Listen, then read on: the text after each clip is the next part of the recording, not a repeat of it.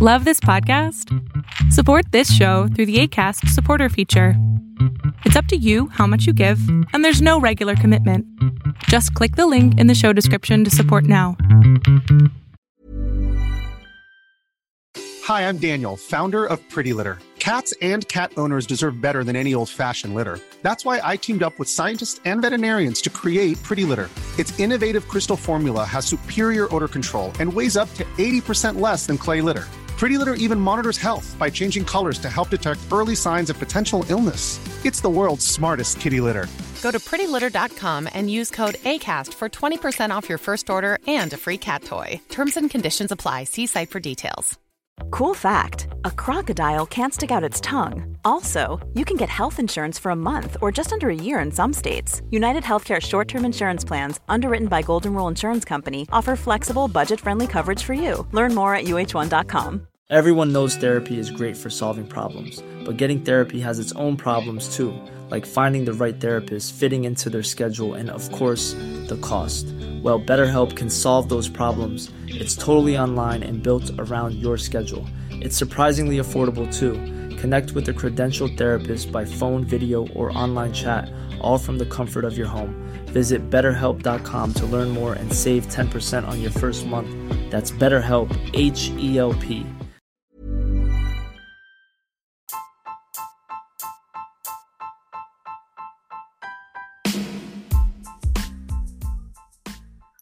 You are listening to the Life Autistic podcast with Ryan Summers. When I hit my 40s, after a lifetime of thinking, what the fuck is wrong with me? I finally discovered that I was undiagnosed autistic. This podcast is my journey, my discoveries, learning about autism, about my autism about life with autism and having conversations with other autistic adults, sharing our experiences, relating to one another. And hopefully, anyone listening can learn a little bit about us, learn a little bit from us about the life autistic. Available on any podcast app that you use. Hope you enjoy and give us a shout if you got questions or comments. Thank you. Nebuchadnezzar. Nebuchadnezzar. Nice. It's Omnipollo. It's uh double IPA. Fucking dope. yeah, they have a lot of cool breweries around here. Oh, fuck yeah, dude. Yeah. Um, I went to um. Paul is the rep for Bose. What's that? The beer you're drinking? Yeah. Mike Paul lives in London. He's the rep for them for Southwestern Ontario. Oh, cool. Yeah, I know them from um, when I lived in Newmarket. There was a first brewery there, and it was called uh, Hungry Brew Hops. And they used to co- always come to do uh, tap takeovers. Nice. And um, yeah, they're nice guys. Yeah, cool. Actually, they gave me a shirt and a hat a while ago. Nice. Yeah. Nice. Cool. All right. So we're talking to my friend Ryan Summers. Dude, it's been 20 years. Yeah. Ish. I don't want to age either of us. But like, so we met. I was a flower guy for REMG. You were promoting one of my favorite, well, my favorite weekly show to promote. It wasn't like work for me on Thursday nights when I had to do in divine style. It felt like just a pub night with the boys and listen to hip hop. Um, and then you did battle axe stuff, right? I worked for them briefly. Yeah. Very briefly, yeah. And then you did OK Cobra and um, a bunch of rapping stuff. Yeah. So how did you get from there to now? Very short story. That's like 20 years worth. uh, I don't know, man. I don't know. How do you get from to anywhere? It's like you just make one step and then you make another step and then you make another step and then you look up one day and there you are. Yeah. Eh, well, you moved to London after you left Toronto, right? Yeah, dude. I went all over. Like I left Toronto.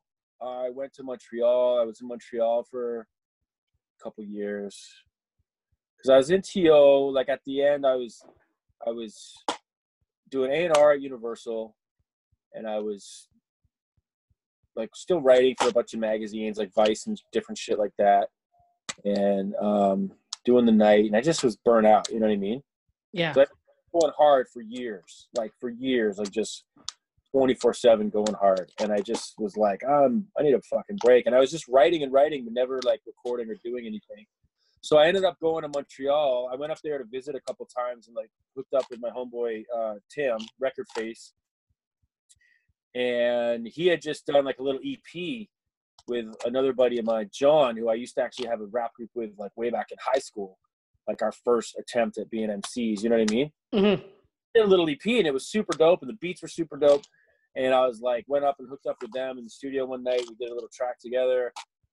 Tim and I were talking, and at the time, I started seeing this girl up in Montreal, and I was in Toronto. So, like, Tim was there. He had a studio there so i just was like fuck it man i just i it was at that point i just wanted to like make make music you know and i was kind of done with all the like industry shit i learned a lot but i just it wasn't really for me i didn't want to be like a guy in a label office or something like that you know i was always kind of an industry like outsider like i never really was like an industry guy you know i sort of snuck in the back door and they tolerated they tolerated me for a little while, but that it was never really my thing. You know what I mean? Like yeah. And, and, there's a lot of reasons for that that I didn't really discover until like 20 years later. Of like, oh shit, like I didn't know back then that I was um, autistic or any of this stuff. You know what I mean? Mm-hmm. So, uh, I just thought, oh, why am I having fucking anxiety attacks all the time? you know what I mean? Like uh, crazy shit. So I uh, moved to Montreal, recorded a bunch of shit with Tim. Ended up then going back to London for a while. Um, stayed in London for a bit. And then I don't know what what happened after that. I was in London for a couple years, did a couple albums with Tim with OK Cobra. Went, you know, we had a good time. Like we toured across Canada a few times and hit Europe a few times, and that was super fun. And then I ended up going to BC. Cool. I, I was I, I went out to BC like just on tour, and I just fell in love with it. And my little brother and his wife had moved out there, and I just wanted to, you know, I just got sick of winter really, and I ended up in BC for like five six years. I was just listening to one of your episodes on your podcast, and you were yeah. saying how um, you were like i kept this with me because i thought it was totally amazing because i always thought you were a very social man but it was like you the way you picked up smoking is because you had an excuse to go to another room or go outside and you just had like these mini conversations with people but you never really had a full conversation with anyone at a party and they're like oh yeah ryan was there. Yeah. You know was that like did that come into the industry thing like when you were promoting and i don't know it's like uh, you know i, I drank a lot too back in those days because that you know self-medicating for the the whole like awkwardness social anxiety and all that stuff yeah oh, like back in those days when i first knew you like when i go to Indivine style i'd be two or three beers in before i got there just at home sorting through records, like deciding what I'm going to bring for the night. And I'd be like drinking a beer in the shower, you know, getting ready to go. And so that by the time I got there, I'd already had two or three Heinekens. I was like, okay, I can deal. I can kind of deal with people. And as soon as I get there to In Divine Style to the club, the manager of the club, fucking awesome guy, Sal. I don't know where he is now, but I love him it was our tradition every night. As soon as I got there, we'd sort of check. I'd check in with him, say hey, see how things are going. He'd check in, see how things are going on our end. What's the plan for the night? Blah blah blah. And then we'd always do a shot of Jaeger. So it was like by the time anyone else showed up, I was I'd already had a shot or two of Jaeger, and I was on my fourth beer. And that was just me getting to like a level where I could like function socially. You know what I mean? Um, but yeah, I mean, I, I, and and it, it's it's it's it's funny, like you know that part you're talking about on the podcast. Like I look back on those things, and it's like I didn't know it at the time. You know what I mean? you look back and you understand why you did things. Yeah. And at the time, you don't know why you're doing it. Like, uh, and yeah, I, I used to be at parties, and yeah, like I said, like you said, like on the podcast, like kind of like just bounce from conversation to conversation and kind of be all around. So if you asked anyone, they'd be like, "Oh yeah, he was there. Like I saw him a whole bunch. Like we hung out, we partied, whatever, whatever." But like I'd feel like I wasn't even really there because the whole time I was just trying to figure out how not to feel out of place. Mhm. Like if I felt even slightly like not quite sure, I would just have it figure out a, a reason to like leave that conversation or leave that room and go, you know, whatever, figure something else out.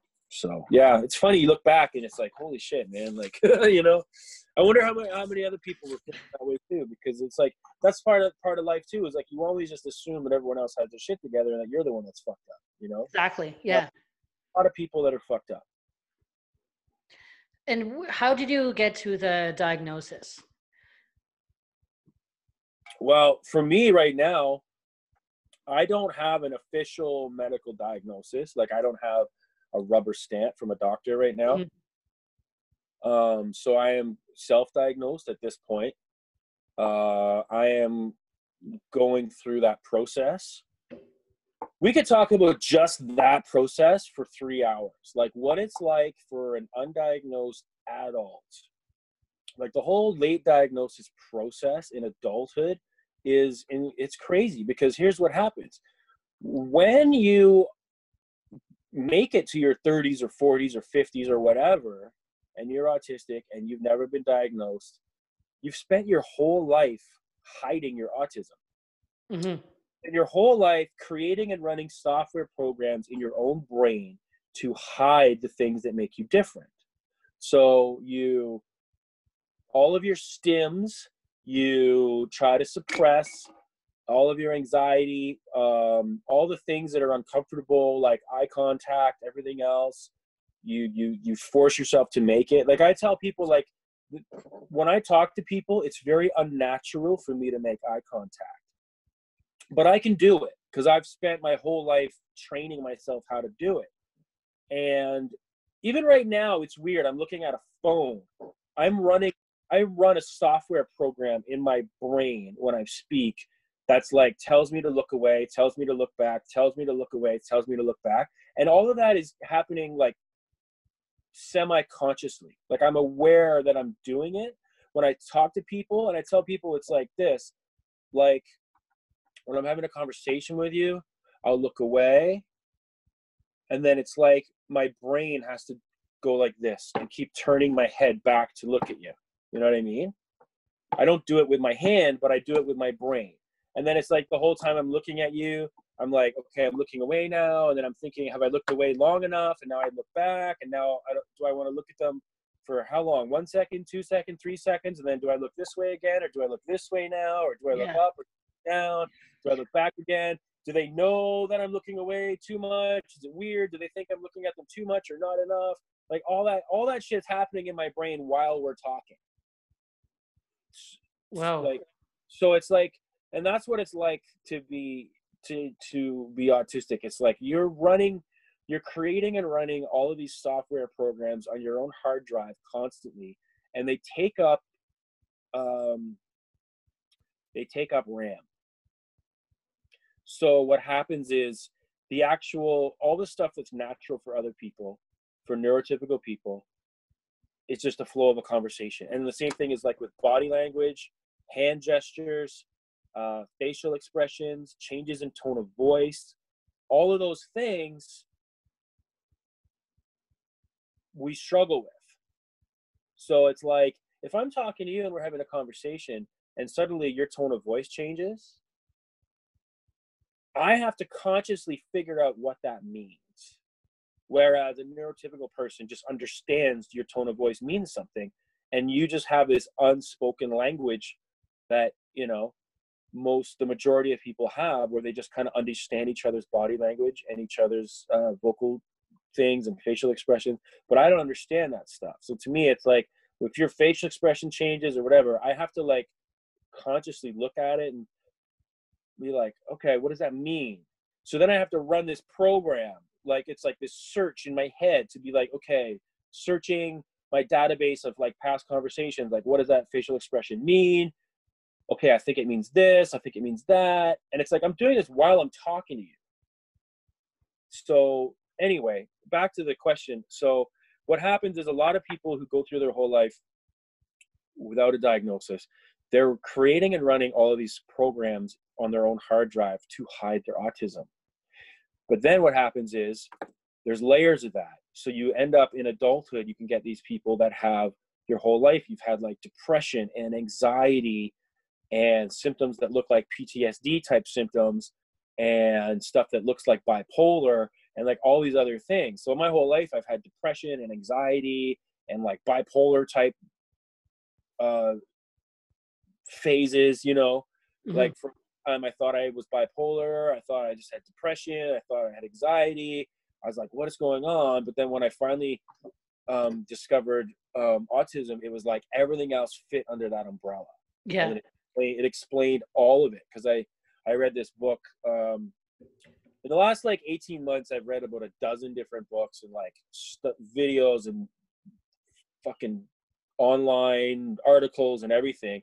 And I've like suspected I was autistic my whole adult life. I've always like I've read articles written by people who had Asperger's and I've been like, holy shit, I could have written that.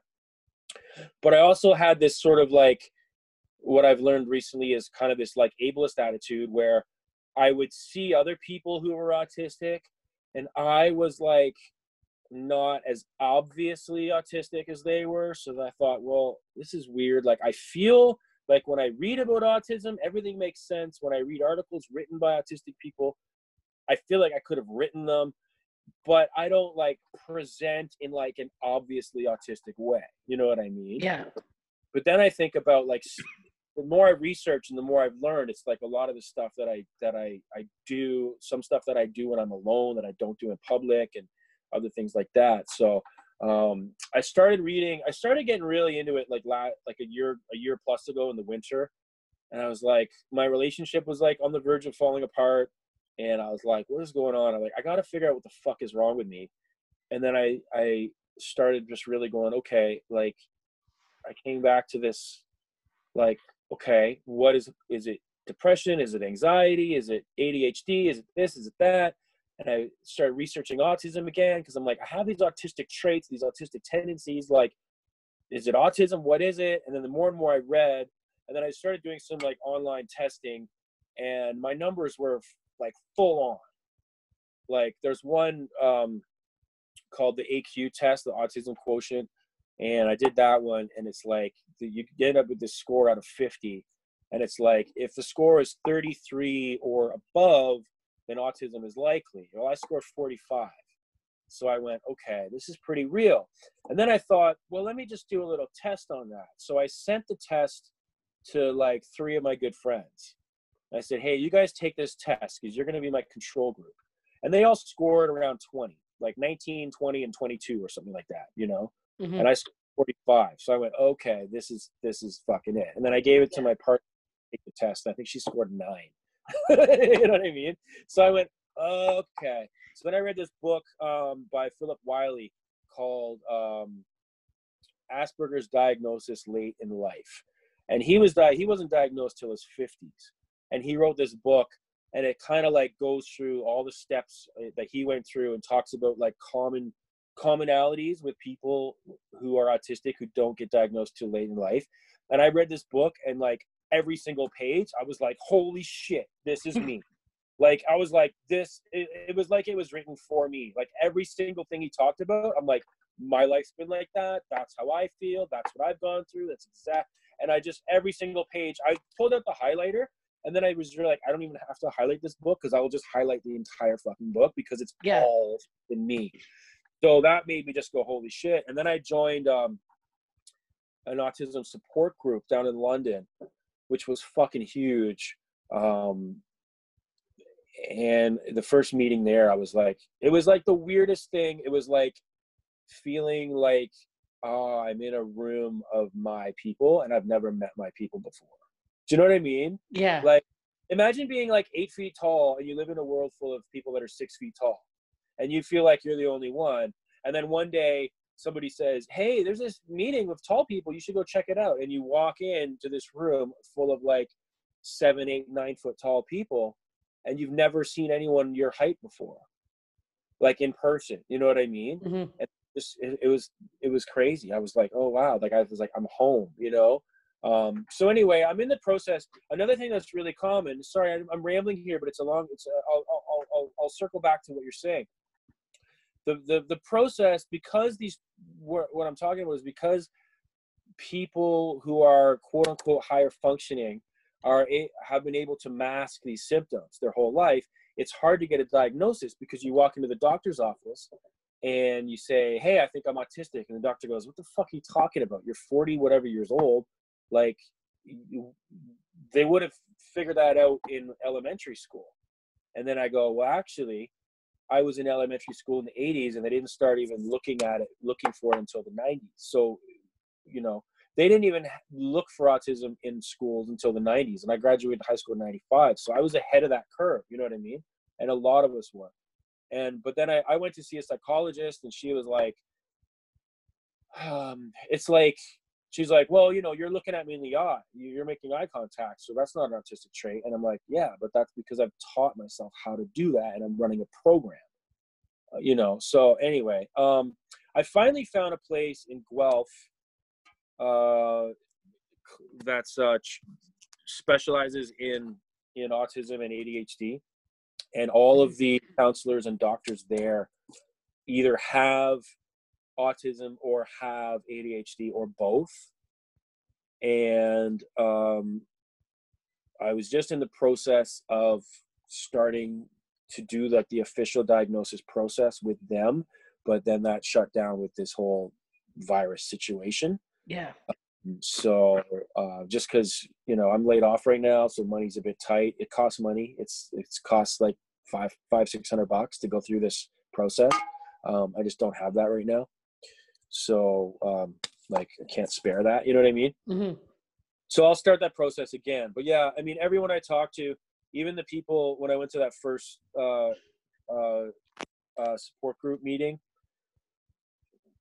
um, it was a great group but um, there were a couple people at that meeting that told me they're like hey like this expect because i was just at the beginning of my journey then and they're like yeah expect this process of trying to get a diagnosis to take at least two years and another thing like in all the books i read they say the same thing. They're like you're going to get resistance from the medical community.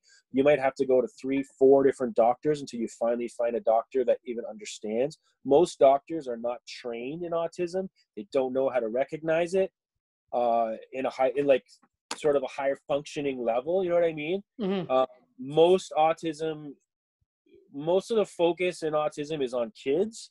So there's this whole fucking giant group of people these adults that are undiagnosed that are walking around their whole lives thinking that there's, something fucking wrong with them and then they got to figure it out and that's the reason why i started the podcast because i was like there's not a lot of information out there and i know there's a whole bunch of other people going through this shit like me so i started it and it's been amazing to talk to different people uh, who are going through the same shit. And it's like so many times I talk to them and it's like they tell me their story and I'm like, holy crap. I feel like I'm talking to myself, you know? Yeah. Um, so anyway, that's long story short or short story long, whatever it is. Uh, that's it. So I'm in, I'm in this sort of self-diagnosed pro stage right now, which is the, which is the stage that has to happen before you get an official medical diagnosis, which I'm in the process of getting. Uh, um, and there we go so and i don't you know i i, I want to get that done I, i'm not totally sure why but I, I think it's something that i do want to have um i don't have any doubt in my mind like i've done so much research on this and i'm a pretty smart guy i can figure things out that in my brain i have no i spent my whole life going what the fuck is wrong with me? And then i finally figured it out you know? And i have no doubt in my brain this is what it is. Uh it explains everything that i haven't been able to explain before. Um, and all these things I've dealt with my whole life, like you know, there's this anxiety and depression and cycling through addictions and and and uh, like ADHD and problems with executive function and problems with like sensory input and all this other stuff, um, stimming, stuttering, like all these things I've gone through. I was just like, wow, why am I so fucked up? Like I've got so many things wrong with me. And then when I discovered and researched this Asperger's or autism spectrum disorder thing, it was like, oh, all of that shit fits under this, and it it it's the one thing that explains everything else I've been dealing with. So it's like, okay, it was like a fucking light bulb went on. I was like, all right, you know. And another thing, sorry, one more thing about it is I think there's also like a bit of internalized shame that goes on. Um, like I always have been like a pretty smart person. Like I'm, you know, top 2% IQ wise, like I'm pretty intelligent, but like as far as functioning in life, like I suck. You know what I mean? Like I can, I can understand like pretty like big abstract concepts, but like I can't remember to pay my phone bill or put on pants, you know? Mm-hmm. Like kind of that kind of thing. But I always thought like no matter what, I'm like I can figure it out. I can figure it out. I don't need any help. Like I'm smart enough to figure out what's going on with me. But I, you know, but the but I read a quote from somebody that said, you know, like when you're autistic, you spend your whole whole life trying to get to the starting line where everyone else started from, and you never get there. And then when I read that, I went, okay, like this makes sense. I I can't spend any more time trying to get to a place where I'm going to be like everyone else because I just have to accept the fact that I'm not like everyone else. I'm like me. I'm like other autistic people who are like me. And in order for me to be happy and live the best life I can live for however much left of it I'm going to have, and for my family and for my child, like if I keep trying to be normal or like everyone else, I'm going to keep failing at that and I'm going to keep being depressed and upset and frustrated and having issues with anxiety. If I just accept who I am and I make that my starting place, then I'm going to be in a better place to actually figure out what I can do and how I can do it and learn. And that's why, like, all these, the podcast that I'm doing has been a huge help for that. Yeah. Uh, and, and the support group as well. And I'm I, I go to the support group in London, and I'm actually starting two more, one in Huron County and one in Stratford, just because the resources aren't there for adults, and I know there's more people like me who who would love to have someone to talk to. You know. Sorry, I rambled, man. the thing with me is you're either going to get like a two word answer or a 2000 word answer um so uh you were saying about that um hey dude sorry one sec yeah. Is it if the phone is sideways, or is it better this way, or does it matter? Doesn't really matter. I like it. I like it sideways. There we go. Sorry. Now we match. Yeah. What's the fuck is that? Oh, that's my hat. Oh yeah. Okay. I'm like fucking behind me. Thanks. Um, yeah. Anyway. Um.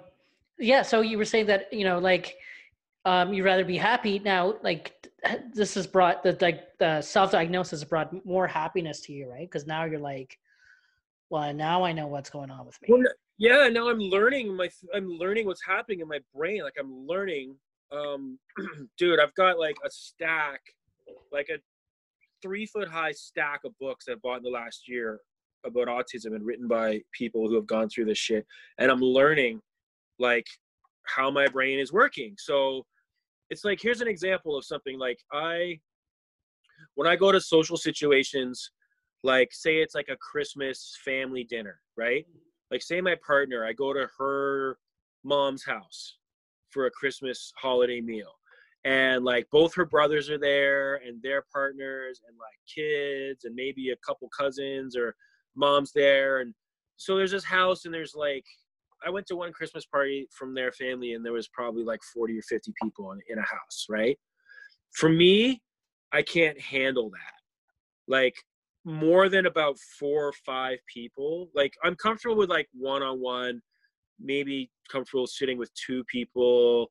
Four, I can do. Once you get to five, I pretty much check out. I'm only half really? in the conversation.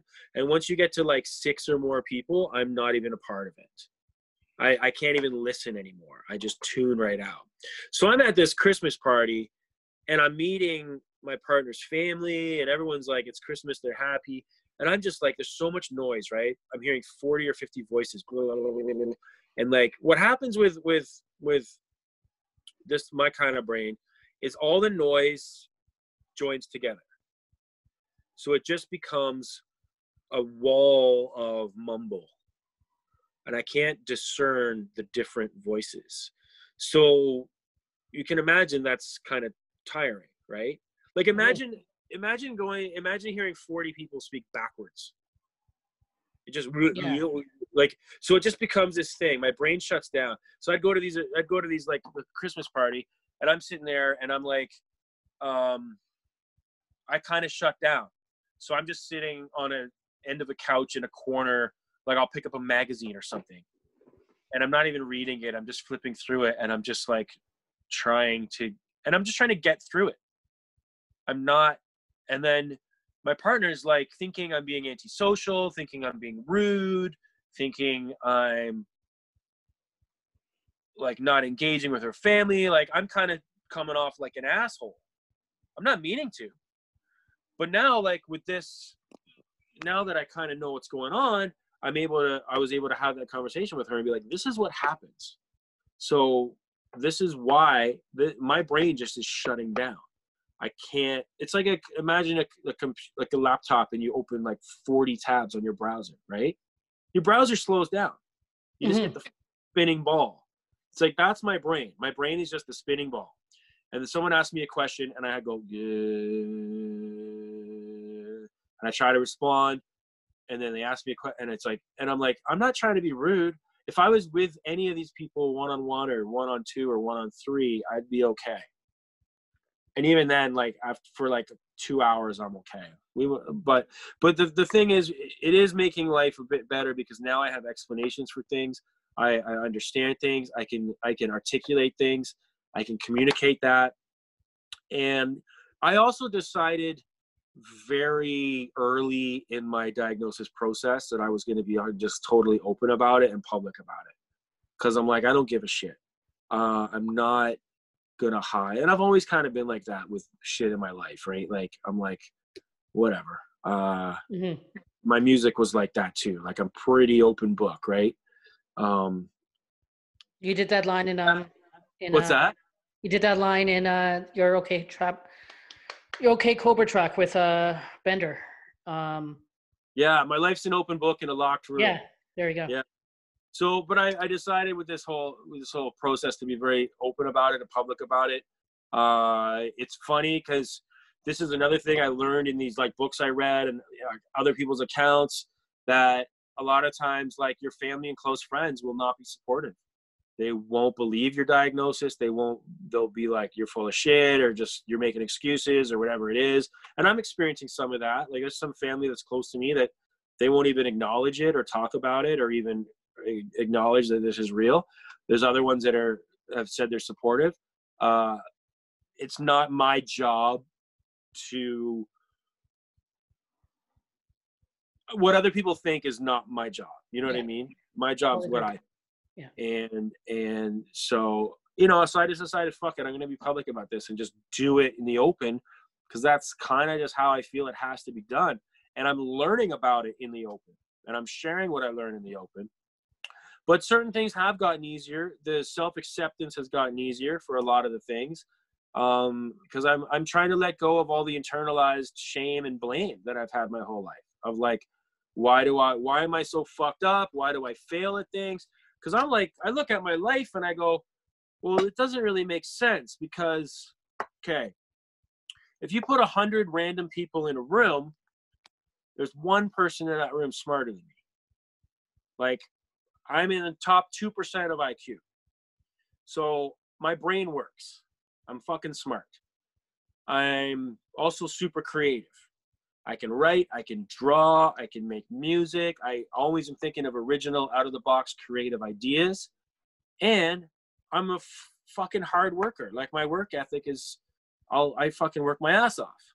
I'll put in long hours and I'll just work, work, work, and get the job done. So I look at my life and I go, well, what the fuck is wrong with me? Because I'm smart, I'm creative, and I work hard, but everything I touch that seems really amazing just ends up turning to shit. and I just fucking burn out or blow it up or fuck it up somehow.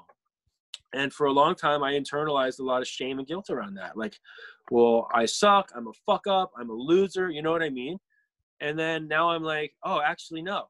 Um, I have disabilities that are, I struggle with. Like, I have difficulty in understanding communication with people. I have difficulty in organizing myself. I have difficulty uh, remembering things, you know? So those are not excuses going forward, but they are explanations for things in the past. So now I can understand those things and I can, going forward, I cannot use those things as excuses, but I can understand and learn about the things that I'm not good at and I can uh, get help where I need it. So that's the important part. Uh, you know, it, and it's and that's really important. I'm a big believer in like you got to just take care of your own shit. I don't ask for shit from anybody. I don't want I don't want sympathy. I don't want anyone to be like, "Oh man, I'm so sorry. Like it must be really hard." Like fuck. I don't want anyone to bend over backwards to make accommodations for me or anyone else. Like I'm like life's fucking hard. Life's unfair. It's unfair for everybody some people are autistic some people are short some people are tall some people are skinny some people are fat some people don't have legs some people are smart some people are stupid some people are men some people are women some people are straight some people are gay some people are white black yellow fucking red whatever the fuck you know what i mean any situation any of those people walk into certain characteristics or traits they have could be of benefit or of detriment based on the context of the situation that they're in. I'm in a minority of people as far as uh, functionality goes, being uh, on the autism spectrum, but I don't ever, I don't ask for any, I don't want to ask for anything. I just want to be able to learn my, like what I can do.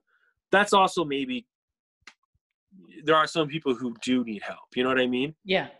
There, there are obviously like, they, they, in the US they categorize autism in like three, like as one, two, and three, and like it's that means just the categorization is based on like the level of support you need. So like level one is like quote unquote high functioning or like Asperger's they call it. Level two is like you need more supports, and level three is like the more severe support needed kind of thing. But anyway, I forget what the fuck you just asked me.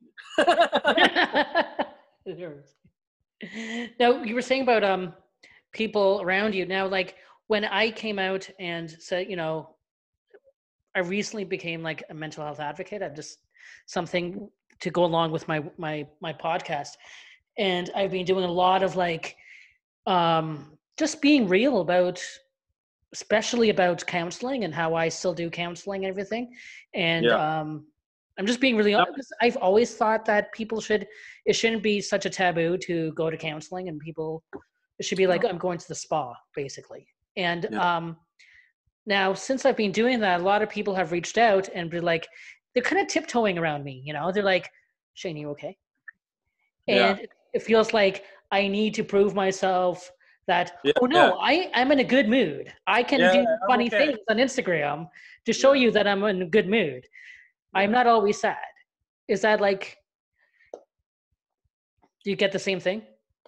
Hundred percent and and you know a thing that that I, I find is very real that I, I encounter is like I, I know some people who are pretty close to me who work in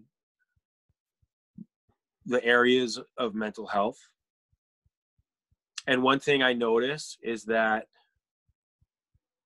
this shit's fucking dirty you know what i mean it's down and fucking dirty and unpleasant and i think a lot of people want to talk about mental health like Bell comes out with their whole let's talk shit, and everyone's like, oh yeah, everybody, mental health. And they share some meme of somebody sitting in a yoga pose and meditation with their fingers and mudras, and they're like, yeah, everyone, mental health. And it's like, do you know what mental health really is?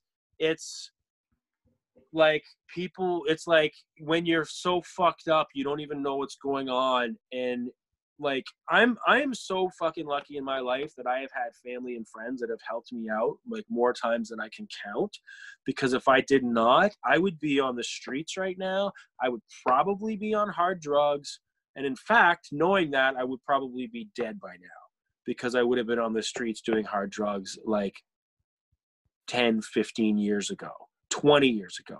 I could barely hold it together. There have been times in my life when I've hadn't been able to work for months. I've had like major breakdowns. I've had major depressive episodes that have lasted months.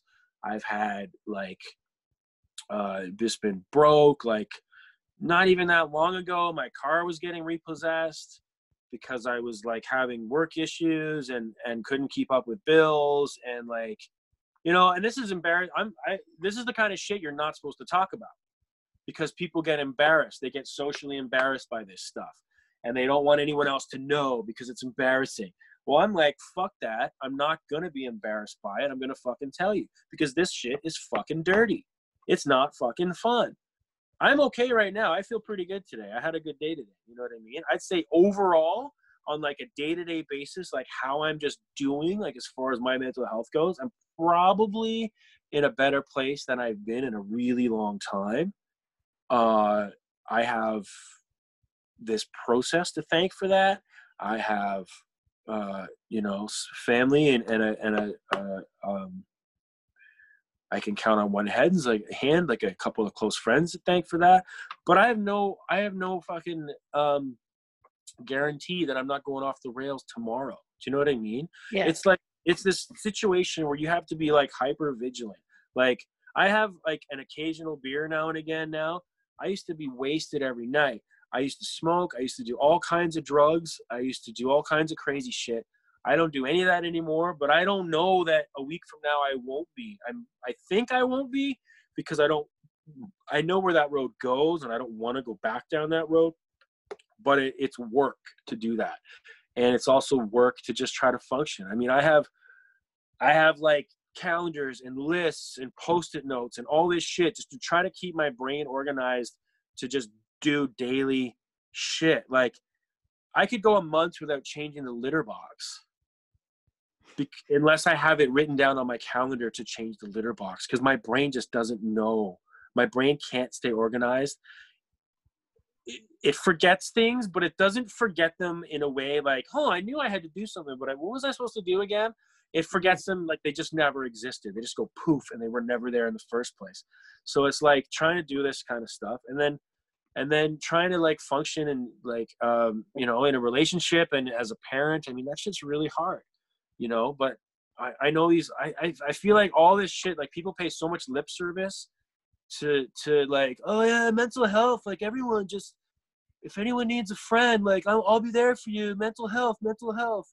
And i just kind of think so much of that is bullshit. And and i'm not calling anyone out because hey man intentions are great. But what i'm telling people is that you know that's this like sort of cheesy sugar coated thing of like mental health that everyone talks about but they don't know what it really is and it's fucking terrible. You want to know mental like what mental health is in a bad way? Like go downtown and talk to some fucking addicts you know what i mean? Like that's that's mental health right there. It's not fucking easy it's not easy when you're dealing with it. So um you know i'm and, and that's one of the reasons why i, I just want to be super fucking straight open about this shit, about my shit. I'm not gonna keep anything a secret, and the that's just because I feel like that's the thing that I can do is at the very least be as honest as possible so that other people maybe you don't have to feel the embarrassment because I'll just feel it for you because I don't care. You know, like, and not that I don't care. It, it, sucks to be embarrassed. It sucks to be looked down upon. It sucks to be judged. I know all that stuff happens. There's probably people listening to this right now judging me, going, "What a fucking idiot! Can't get his shit together, making excuses for his life, blah blah blah." And if that's what you they feel like, then they can go fuck themselves because this is I'm just telling you what reality is, and uh, you know um, that's my process is to just be open about it and just be be real about it, you know.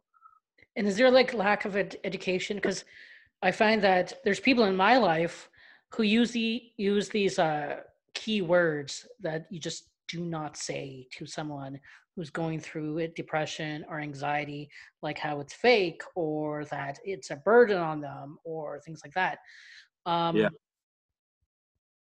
Is there should there be more stuff about how to deal not even for us to how to deal with our depression or you know your SD, but how others should deal with people in their lives. Yeah, yeah. What I think, and this is this is, I'm a big believer in this. It's like when I look at any organization, I look at, do you have anybody in your organization who represents what your organization is about, right? Yeah. So say you there's a famous meme that goes around the internet. It's like in Saudi Arabia, they had like a conference on women's rights, and it was a room full of only men. Right? So you look at that picture and you're like, well, this is absolute utter horseshit. You cannot have a conference about women's rights that does not include women in the conversation. And to me, that's like an important kind of idea. It's like I look at like if you if there are these like these nonprofit groups that are like, oh, we're all about mental health in the community. I go, okay, cool. How many people are on your payroll and work in your office who are fucked up? who are drug addicts, who are schizophrenics, who were abused as children and have depression and anxiety and have been on heroin for 20 years and uh, are hearing voices and uh, you know what I mean? And I and I don't say this to be flippant or try to make light, but I, I absolutely fucking believe it. It's like there's organizations that are supposed to represent the autistic community who don't have any autistic people on their board of directors. Some of the big, big autism charities, right? So how the fuck are you going to be an autism charity and you don't have autistic people in the room? Fuck you. And it's like if you're an AIDS organization, how many people on your board of directors of this AIDS organization have AIDS? If the answer is zero, then fuck your organization because you're not actually representing what you're doing. You're just a bunch of people getting a paycheck and patting, patting themselves on the back to like feel good about. You know what I mean? Mhm. I'm not saying you're not doing maybe some good, but it's not real as far as I'm concerned. So it's like this mental health shit people talk about. It's like I know people that are like, oh yeah, like fuck everyone, mental health.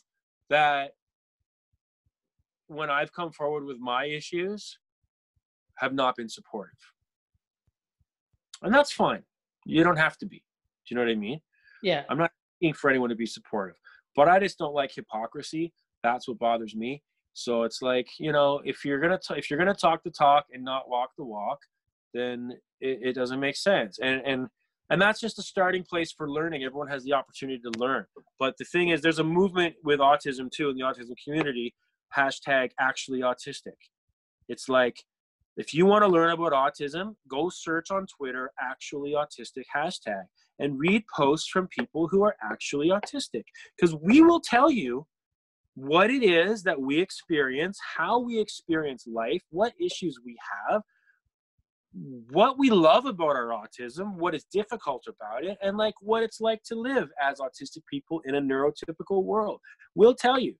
Don't go on some big autism charity and read what they have to say from a board of directors that's not that doesn't have anyone on it who's autistic.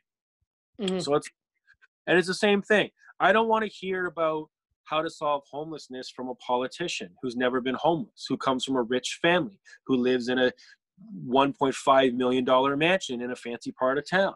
I don't want to hear that person's opinion on how to solve homelessness because that person has no fucking clue. I want to hear how to solve homelessness from homeless people. Yeah. Go down and talk to them. They will all tell you what problems they have and how those problems can be solved and what they need. They will fucking tell you with their own mouths.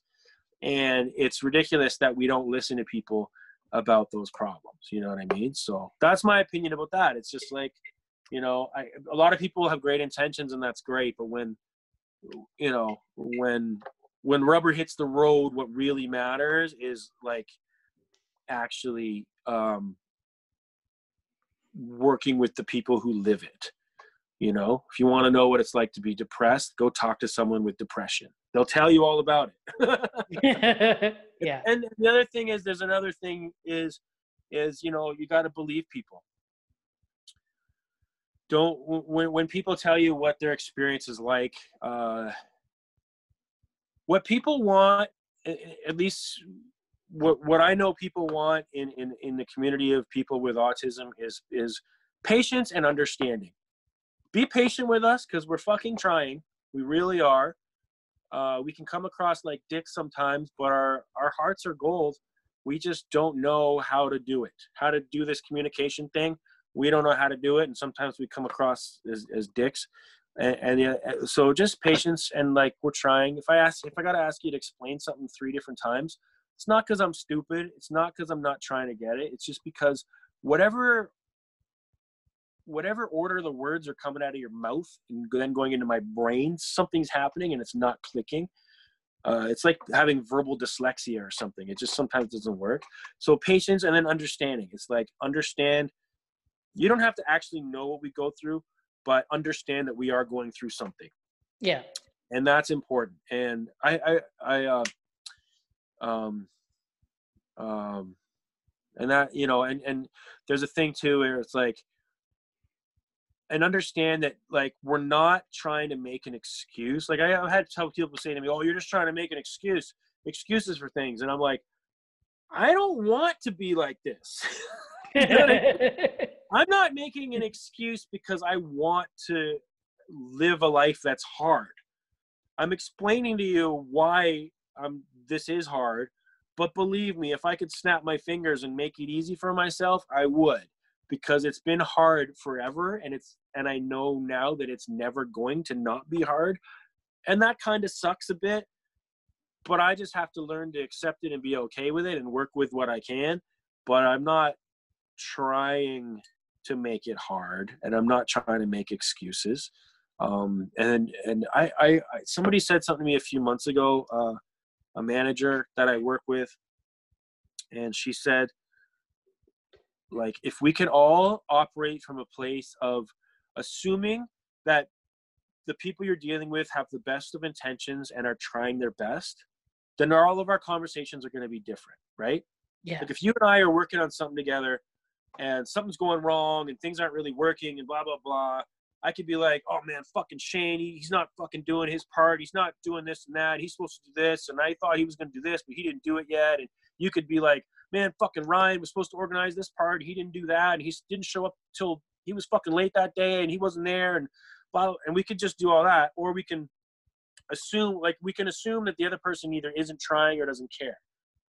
But if we uh, instead assume that the person does care and is trying their best then i can go oh shane oh it looks like he really struggled with this part of this thing. So i can talk to him and find out what part of that was challenging and maybe there's a part that i can help with or maybe I could take that part on if he's struggling with it, and he could take part of the thing I'm working on, and we can, you know what I mean? Yeah. Like you come at you come at your conversations from a better place when you when you make those two assumptions that people are are are trying their best and that they care. And and as soon as you do that in your brain, then all of your conversations are going to be different than if if you don't do that. And I I, I just I that's a I really love that. That's important for me, and it's something that that I think um, if we all did, it, it would help. Fuck, I rambled, dude. I'm sorry. it's okay, man. Uh, so like, how are you anyway? it's good to see you. I gotta tell you, it's really good to see you, man. it's, it's been a long time, you, look, brother. You look good. You got you got extra hands. Thanks, man. Yeah, I've been uh, I've been working out. I've been seeing your running videos. I mean, running pictures. Yeah, I'm trying. I'm, I'm, I'm actually so training for um uh, walk for defeat depression on May 30th. Where's that? In London. They're How from London. And uh, they are raising money for day counseling here in London. For what counseling? Day counseling. Okay, what's that? For mental health. Okay. So um, this year it's a uh, it's a virtual virtual walk or run. So you okay. have to do it on alone. Alone. Okay. So yeah, I just I, have been pumping them and um. Nice. Yeah. It's been good, man. Nice. I like it. Yeah. What are you listening to now? Are you, are you listening to anything particular? Gangster folk. Yeah. I don't know, dude. You know what? I've, I've been I've been actually starting to write rhymes again. It's been it's been like almost ten years. So I've been starting to write rhymes again, and that's been pretty fun. But I'm listening to. I mean, I still listen to I still listen to the shit I always listen to. You know what I mean? Yeah. Fucking classic '90s rap. That that's my that's my jam right there. Uh, you know, it doesn't really change. Um, there's a new new all the new rap. Like I'll check it out here and there but honestly, barely. Like I don't. It's not for me, and I get that. Everyone would be like, "Oh, you gotta check out Kendrick, or you gotta check out this guy or that guy," and then I'll go listen to like three songs. I'm like, "Okay, I get it." Like I Kendrick, I'm like, "This guy's, I don't know. I guess he's awesome. It's just not for me. You know what I mean?" Mm-hmm. Uh, and that's no diss. It's just I just don't get it. It's like I like I like like rap that's kind of like just rapping on a beat his shit's kind of like stop and start and blah, blah, blah. It sounds like spoken word poetry to me. And I'm like, I don't know. it doesn't do anything for me. Super talented guy, obviously. But other than that, man, I listen to a lot of, um, a lot of, uh, like I've always been really big into like 60s and 70s shit, like folk and psychedelic and, you know, like the Grateful Dead and Simon and Garfunkel. And, yeah, you know, I love like Kris Kristofferson, you know that kind of shit just like good songwriting you know mm-hmm. good well i don't know if the dead is good songwriting or not but uh oh i meant to ask you is london music hall where ramos used to do elementals because that that that the the back lot the parking lot looks so familiar of when um it was it was the it was the embassy oh okay which okay. is burned now. Oh, okay, all right. Because um, did I ever tell you the Necro story, Necro and Ill Bill, when we brought him down to London? No. Oh, dude. So we did the show. Happened. And um, after the show, uh, was Jeff, Dan, my friend Tom, and I outside, and we had we brought some girls from from home with yeah. us and Necro was trying to pick up one of the girls. Yeah. And then Jeff was like, no, no, no, he's coming home with us. She lives right down the street with us, blah, blah. And um and then Necro and Ill Bill called us ass crackers. he got so pissed. Ass crack. Yes. So uh, we were trying to joke about that uh, on the way home, but that was a awesome. That's a good diss. Only That's like time I did a hip hop show in London. That sounds like something DJ Moose would say. Fucking ass cracker. I did go to to uh, London Music Hall for uh for Marr, Johnny Marr. Oh my god. Oh yeah. I don't even know who that is. Is it good? Johnny Marr, he's from the Smiths. Oh yeah, cool. Yeah. Yeah. Yeah, he yeah, it was good. I like that venue. It, it brought back a lot of um reverb vibes. Yeah. It's a great venue. I had an amazing experience there um, just before my daughter was born. We went there.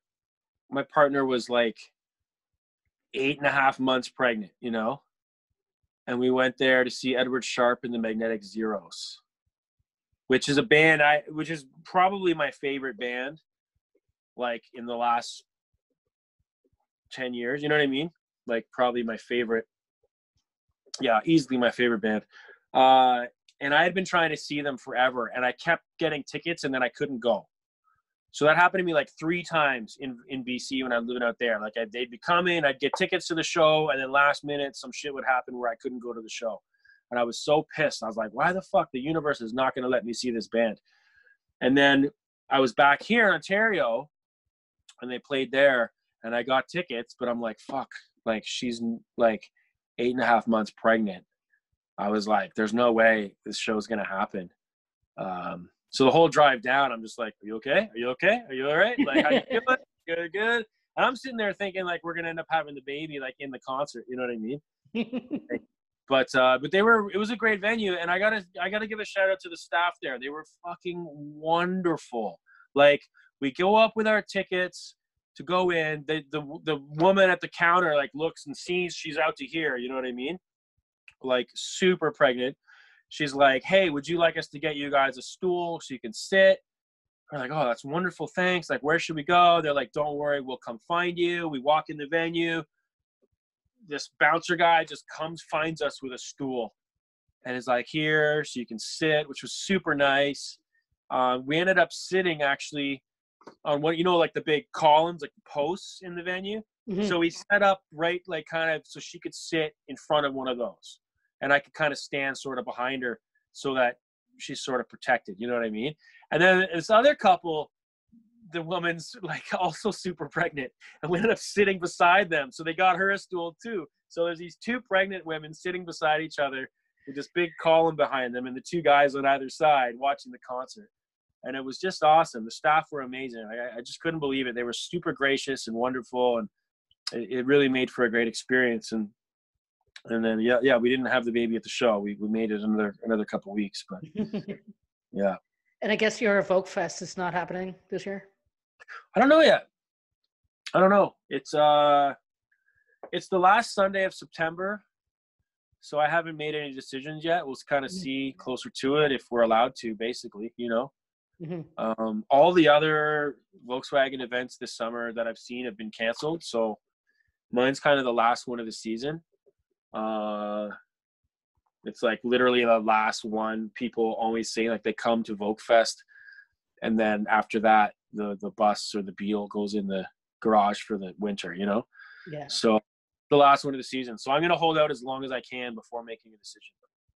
Cool. I'm, I'm, I'm I hoping just found out happen. that I had tickets for uh, New Order and Depeche Mode for September.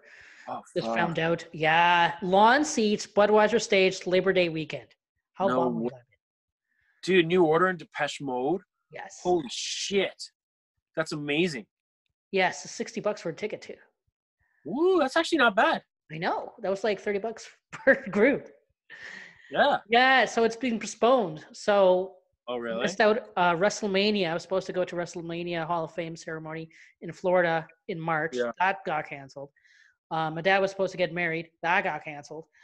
Damn. And now this has got pos- postponed. So we'll see. if- Fucking crazy. What, what's your take on all this? COVID right now, I think I was just telling a friend today. I think people are just over it, and they're Yeah.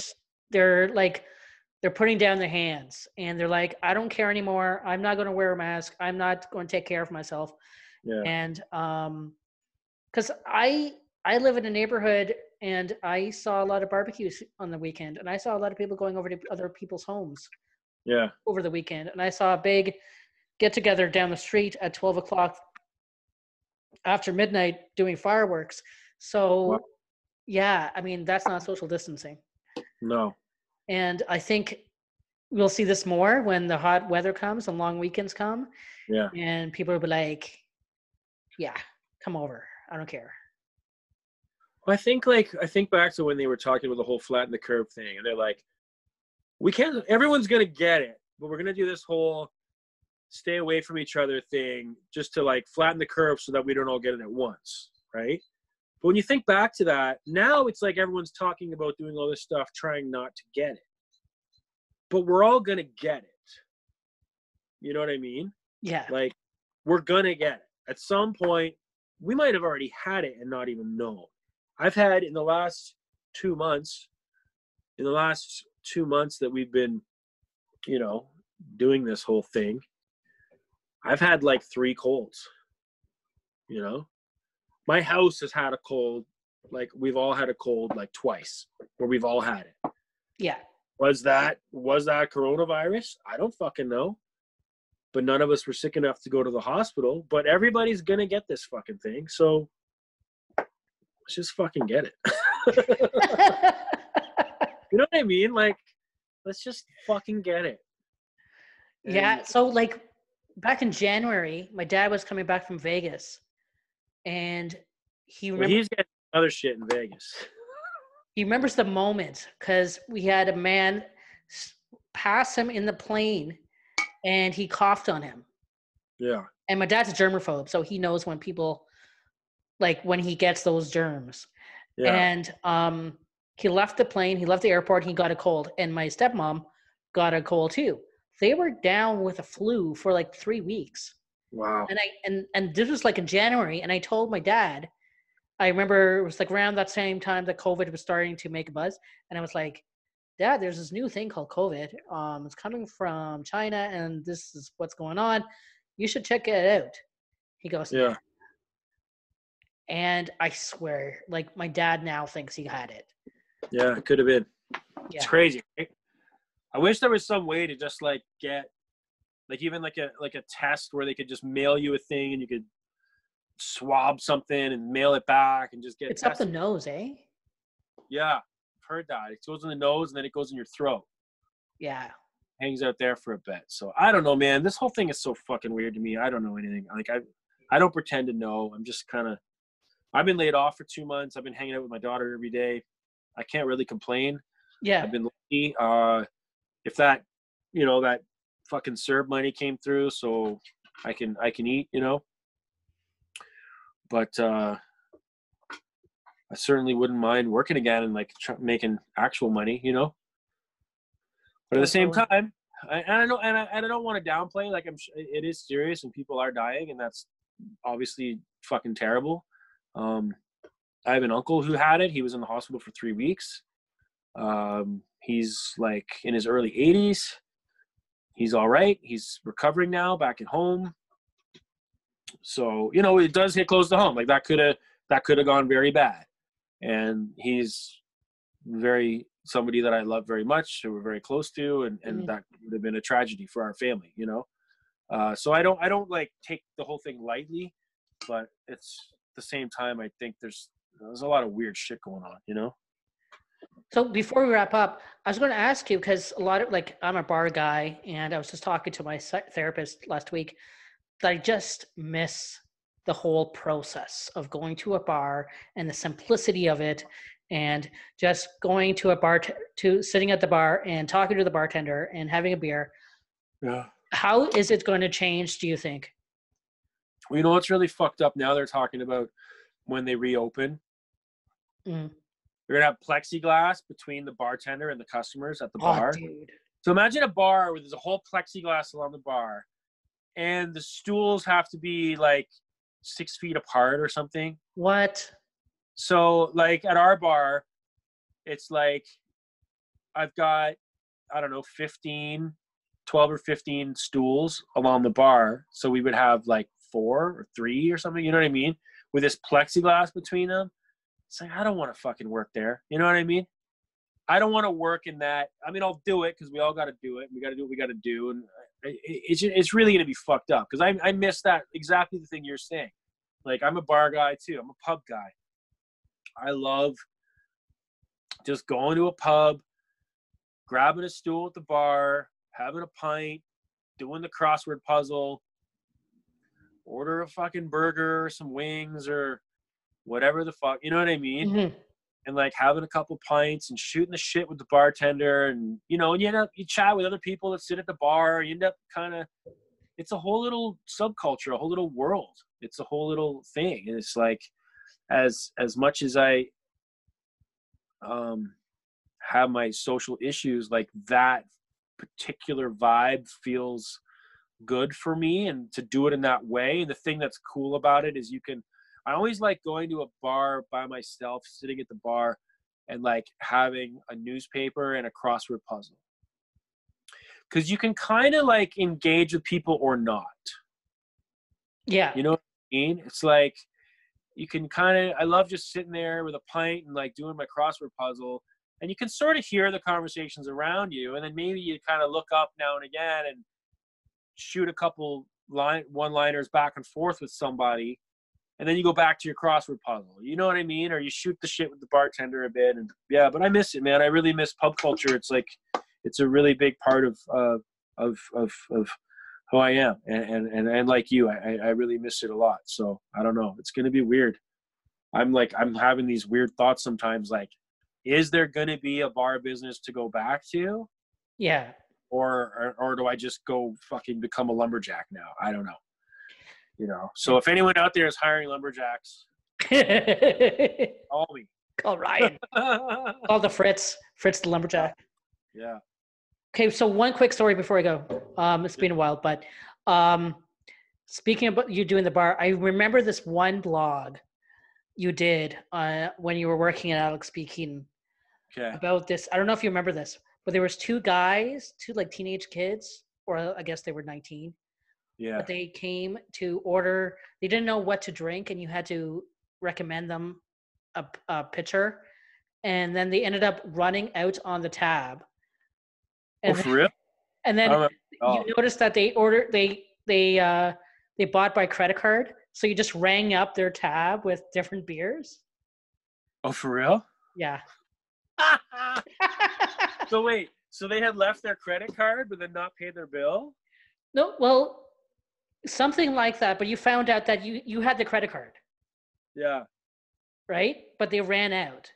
So um you still had the credit card and I guess that you like rang it out for different beers and you get like oh fuck! I don't remember that at all, but that sounds fucking funny. I miss your blog, man. That's on my blog. Oh, I gotta go back and and find that blog. I'd love to read that again. Yeah. It's probably still online. I don't even know. No, what I was going to look for it today. Yeah.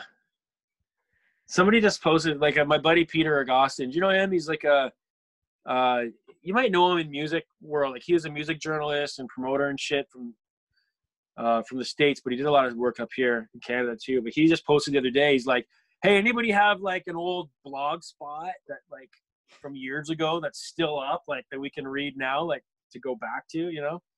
I was like, Yeah, dude, I have I had an old blog spot blog somewhere like I, I couldn't even remember right now what it was even called, but I'm sure it's still on the internet, which is pretty funny.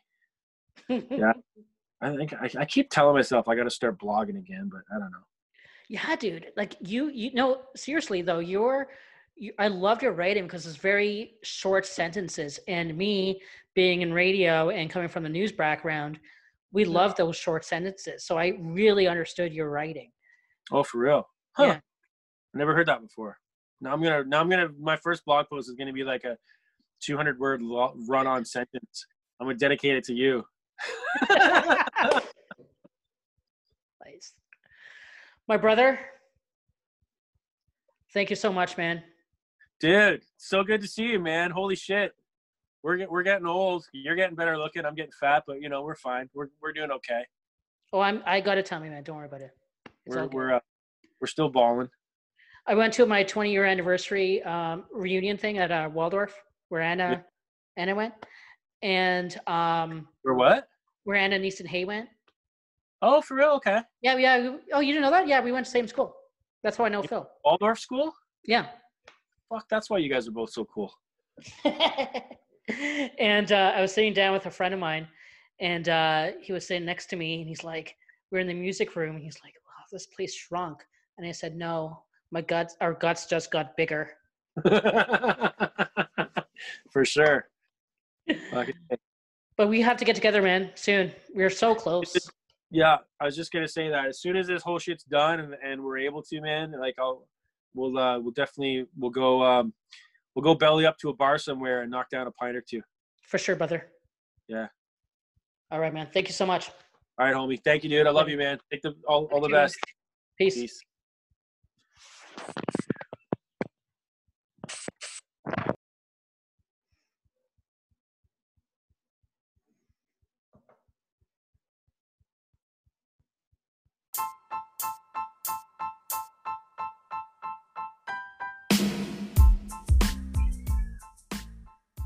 Hey, everybody, this is Ryan. Thanks so much for listening.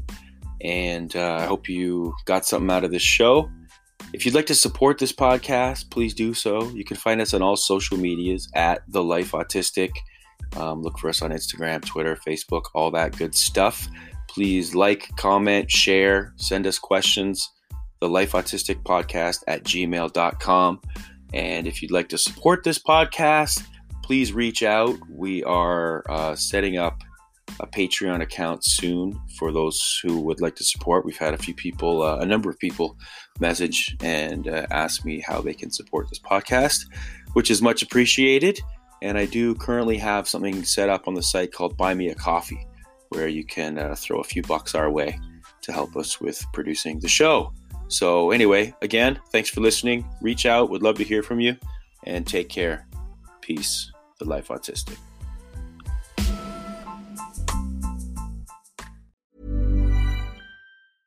Hey, it's Paige DeSorbo from Giggly Squad. High quality fashion without the price tag? Say hello to Quince.